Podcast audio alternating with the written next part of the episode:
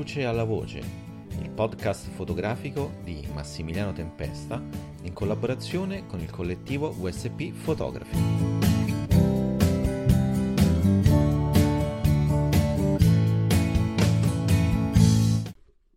Non volevo avere uno stile, volevo che la mia fotografia fosse muta e distante, da sembrare la più obiettiva possibile. Ho provato a non mostrare un punto di vista, pensavo a me stesso come una, ad un antropologo di un diverso sistema solare. Quello che mi interessava di più era il fenomeno del luogo, non la cosa in sé, ma l'effetto di essa, l'effetto di questo tipo di urbanizzazione, l'effetto di questo tipo di vita, l'effetto di questo tipo di edificio. Che tipo di nuovo mondo veniva costruito? Questo era Luis Balz, e questa è la terza puntata del podcast Dalla luce alla voce. Luis Balz fu artista e fotografo. Nacque nel 1945 nella California del Sud. La sua adolescenza è scandita dall'età aurea del sogno americano, dove tutto era roseo, tutto possibile, lo sviluppo commerciale era inarrestabile come quello sociale o quello economico, ma dove sempre più terreni agricoli venivano edificati. Mentre sta completando gli studi tra San Francisco e Claremont, realizza il lavoro che poi gli varrà l'ingresso nel gruppo di fotografi scelti per la mostra New Topography. Il lavoro era The Tract Houses, una serie di 25 fotografie di villetta schiera, tutte uguali e senza tratti che le rendano distinguibili una dall'altra, dove mostra un'architettura che ha cancellato l'individualità. Grande fu il suo contributo al movimento della New Topography, movimento nato nella seconda metà degli anni 70, che rivoluzionò il modo di fotografare il paesaggio e la natura, che mise in discussione la misticità del paesaggio naturale, mostrandolo invece realmente e quasi sempre poi sotto la modifica dell'uomo. Si pose in diretto contrasto questo movimento con gli autori come Ansel Adams, Paul Caponigro o Minor White esponenti principali di quel tipo di fotografia che tendeva poi a celebrare, spettacolarizzare la natura del paesaggio, quasi a renderlo mistico. In generale poi insomma grande è stato il suo contributo alla, alla fotografia. In questo come in altri lavori si vedono tutti i dogmi del movimento e sono stati lavori poi molto importanti, tra i quali ricordiamo The New Industrial Parks Near Irvine del 1974, Nevada del 1977, Park City del 1980, San Quentin Point del 1982-83 e Candlestick Point del 1989. Lavorò, lavorò ed insegnò molto anche in Italia, dove realizzò uno dei suoi ultimi lavori a San Chirico d'Orcia, dove eh, rivalorizzò le gorre. Le gorre sono questa sorta di canali artificiali e in alcuni casi erano anche sotterranei. La, uh, la, produzione di Balz si può dividere in due grandi fasi, in due grandi filoni. La prima va diciamo dall'inizio fino a fine anni 80 ed è la fase del bianco e nero e della natura contaminata dall'uomo, quindi diciamo la parte più new topography insomma della, della sua produzione. Nella seconda parte, nella, sua seconda fase che va dagli anni 90 in poi, passa al colore ed al grande formato, quindi c'è proprio un cambio drastico della, del suo modo di approcciare poi il soggetto, documentando la dittatura dei media e della tecnologia nella vita degli uomini. Nei suoi lavori, che mm, possiamo tranquillamente definire concettuali, ricadono comunque sempre nella fotografia diretta o documentaria. Vediamo che ci sono alcuni canoni che si ripetono, ad esempio troviamo sempre eh, la, i paesaggi non statici, quindi in continua trasformazione, come possono essere edifici in costruzione e un abbandono, un largo uso della, della geometria, delle simmetrie e poi del contrasto orizzontale verticale. Ovviamente è una fotografia che appare fredda, distaccata, ma rientra sempre nella sua idea, nel suo concetto di oggettività, di documentazione. Questo perché la sua fotografia documentaria deve convincerci che sta descrivendo un soggetto accuratamente ed oggettivamente, questo proprio per farsi poi definire da chi la guarda un documento. Per questo il fotografo non deve intervenire con l'immaginazione, ma con le sue capacità di osservare e di descrivere. Ovviamente, malgrado questo approccio, diciamo quasi eh, diciamo scientifico e la sua eh, verosomiglianza con la realtà, la fotografia comunque rimane un, uh, uno strumento, un mezzo che riporta sempre un'astrazione della realtà.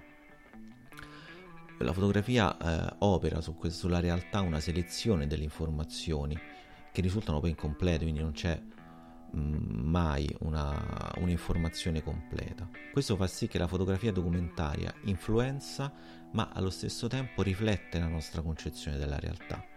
C'è una caratteristica fondamentale che si ritrova poi in tutte e due le fasi della sua produzione fotografica. È quello che eh, la fotografia è una rappresentazione del genere umano, della nostra cultura, del nostro modo di essere. Nei, se- nei suoi scatti c'è tutto quello che può descrivere un uomo, è come se fosse la biografia dell'uomo. Adesso parliamo di uno dei suoi lavori più importanti, che è Park City. Park City fu un lavoro che durò dal 1978 al 79. Fotografò la trasformazione di una cittadina, di questa cittadina, Park City, che sorge all'incirca una cinquantina di chilometri da Salt Lake City, quindi ci troviamo nello Utah, in pieno west americano, nel suo secondo boom immobiliare. Ora dobbiamo pensare a Park City, che poi, tra l'altro, una piccola nota di colore, è la sede del noto Sundance Film Festival. Ma torniamo a noi. Allora, Park City fino agli anni 50 del Novecento era una vecchia città mineraria quasi fantasma, praticamente ridotta sull'astrico. Infatti le sue miniere erano state chiuse addirittura nel 1898 e mm, poi erano state aperte ma neanche mh, mm, scarsi cento anni prima, proprio all'inizio del 1800. La sua età dell'oro quindi durò alla fine solamente 100 anni.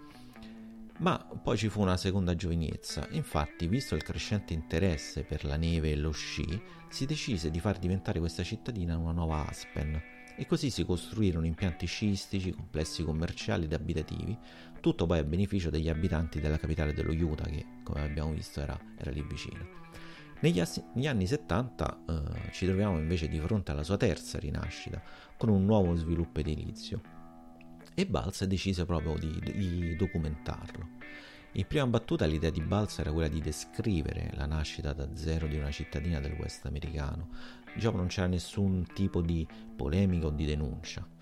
Tra l'altro alla fine molti americani, poi come, come lo stesso Balz, nati dopo la guerra, abitavano in cittadine molto simili a Park City, quindi diciamo non c'era questa voglia di, di denuncia, non, non, veniva fuori, eh, era quasi come fotografare la nascita di dove, di dove erano nati loro, del loro quartiere.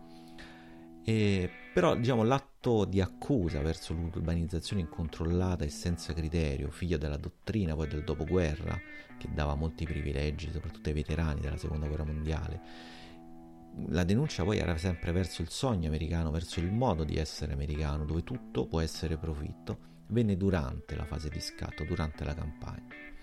Il messaggio poi si snoda per le 102 foto che compongono il lavoro, che vanno viste nella loro interezza.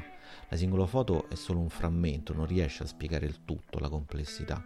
La sequenza riesce a spiegare maggiormente lo scempio verso il paesaggio che si stava compiendo, mentre la singola eh, foto, data la sua ristrettezza poi fisica, avrebbe rilasciato una visione arbitraria ed incompleta, casomai focando l'attenzione solamente su un singolo aspetto e non sulla totalità poi del, diciamo, del problema o tutti i vari aspetti. La sequenza invece offre più spiegazioni, ha un fluire continuo di informazioni, ha una sintassi visiva che offre più aspetti di uno stesso soggetto. Ma tornando poi alla frase iniziale di Balz, in questo lavoro lui ha cercato un estremo uh, punto di oggettività. Nello stesso istante l'autore ed il mezzo cercano di essere invisibili, di non farsi riconoscere poi nel, nello scatto. Non voleva in nessun modo lasciare una traccia di soggettività o di interpretazione del paesaggio. Balze fu anche colpito dalla forte personalità del luogo, della terra proprio materialmente, di come era ridotta, visto prima c'era stato lo sfruttamento minerario, poi un primo boom edilizio e adesso c'era questo secondo boom edilizio.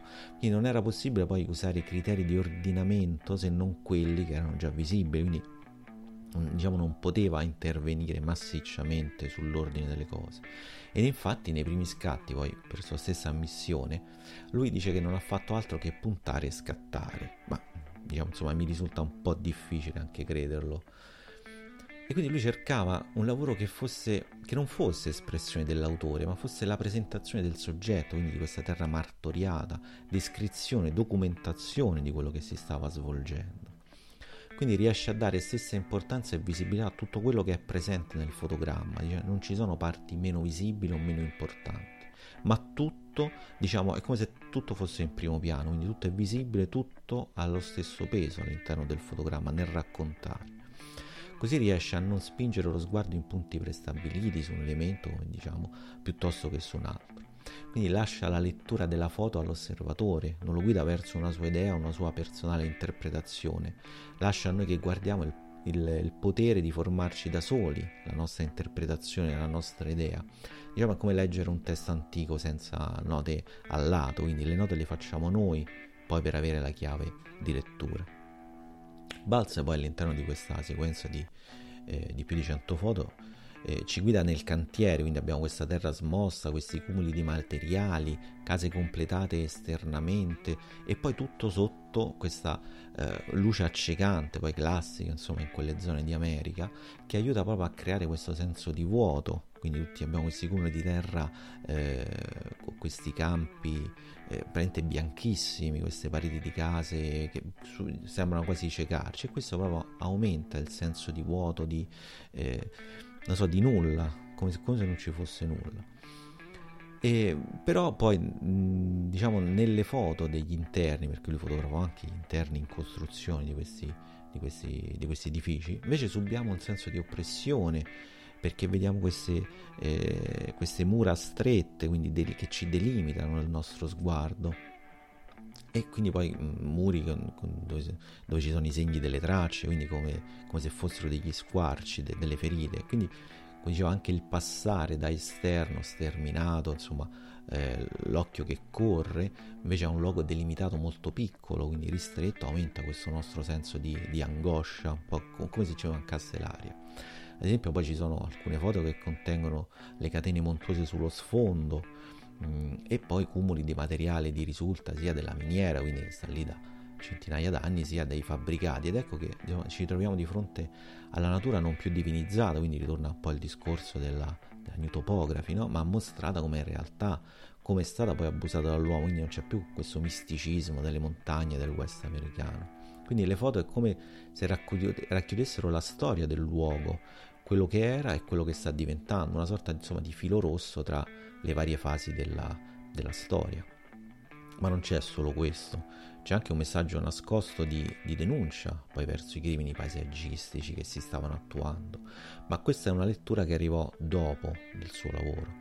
Anche poi parlando con Walter Hobbes, che dopo aver visto il lavoro disse subito che nell'arte occidentale l'interesse per il paesaggio è prerogativa dell'età moderna.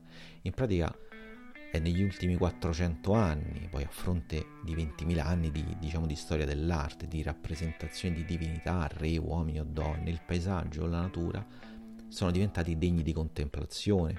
Quindi, infatti, dopo che è finita la loro eh, primarietà come risorsa per essere sfruttata, quindi è come, eh, come se diciamo quando è nata l'età industriale la natura ha perso sua, il suo posto principale come eh, fonte di, di economica e quindi è diventata invece eh, fonte di contemplazione. Poi qui insomma parte tutto un ragionamento di Balz che arriva a conclusioni che una delle concezioni più comuni del capitalismo vede il paesaggio come un bene immobiliare ed è questo che lui documenta in Park City, dove uomini tracciano delle linee per delimitare i lotti, dove poi saranno eretti edifici, centri commerciali, che solo poi raramente seguono l'orografia del terreno, quindi l'uomo è come se riscrivesse la natura a suo piacimento, cioè come se la, la ridisegnasse. Quindi viene, dis- viene, descritto il disprezzo di una certa finanza per la natura, come tutto quello che rimane dopo la speculazione edilizia sia definito natura o come ad esempio il paesaggio possa essere eh, compreso nel pacchetto di bonus per vendere una villetta fa vedere che la Terra è improduttiva, quindi non, ormai che ha finito il suo ciclo economico, è marginale, e poi come la concezione della natura è per l'uomo eh, come sia strumentale poi ai suoi bisogni. Quindi tutto questo è Park City di Lewis Balls, eh, che a prima vista poi potrebbe, diciamo, estremizzando, sembrare il depliant di una società di costruzioni, e invece poi racchiude molti significati di, anche di denuncia, quindi racchiude la ricerca poi della bellezza all'interno della desolazione del banale, che poi è uno dei capisaldi della produzione di, di Louis Balls, ma descrive anche il controllo più o meno reale che l'uomo crede di avere sulla natura, che non, non sempre poi eh, ci riesce e molte volte poi come abbiamo visto la, la natura si ribella. Ok, siamo giunti al termine di questa terza puntata del, del, podcast Dalla luce alla voce. Io vi ringrazio per l'attenzione e vi invito sempre a cliccare sul tastino di, per seguire, almeno voi sarete sempre aggiornati sulle nuove puntate appena le, eh, le pubblico. Io vi ringrazio e buona serata.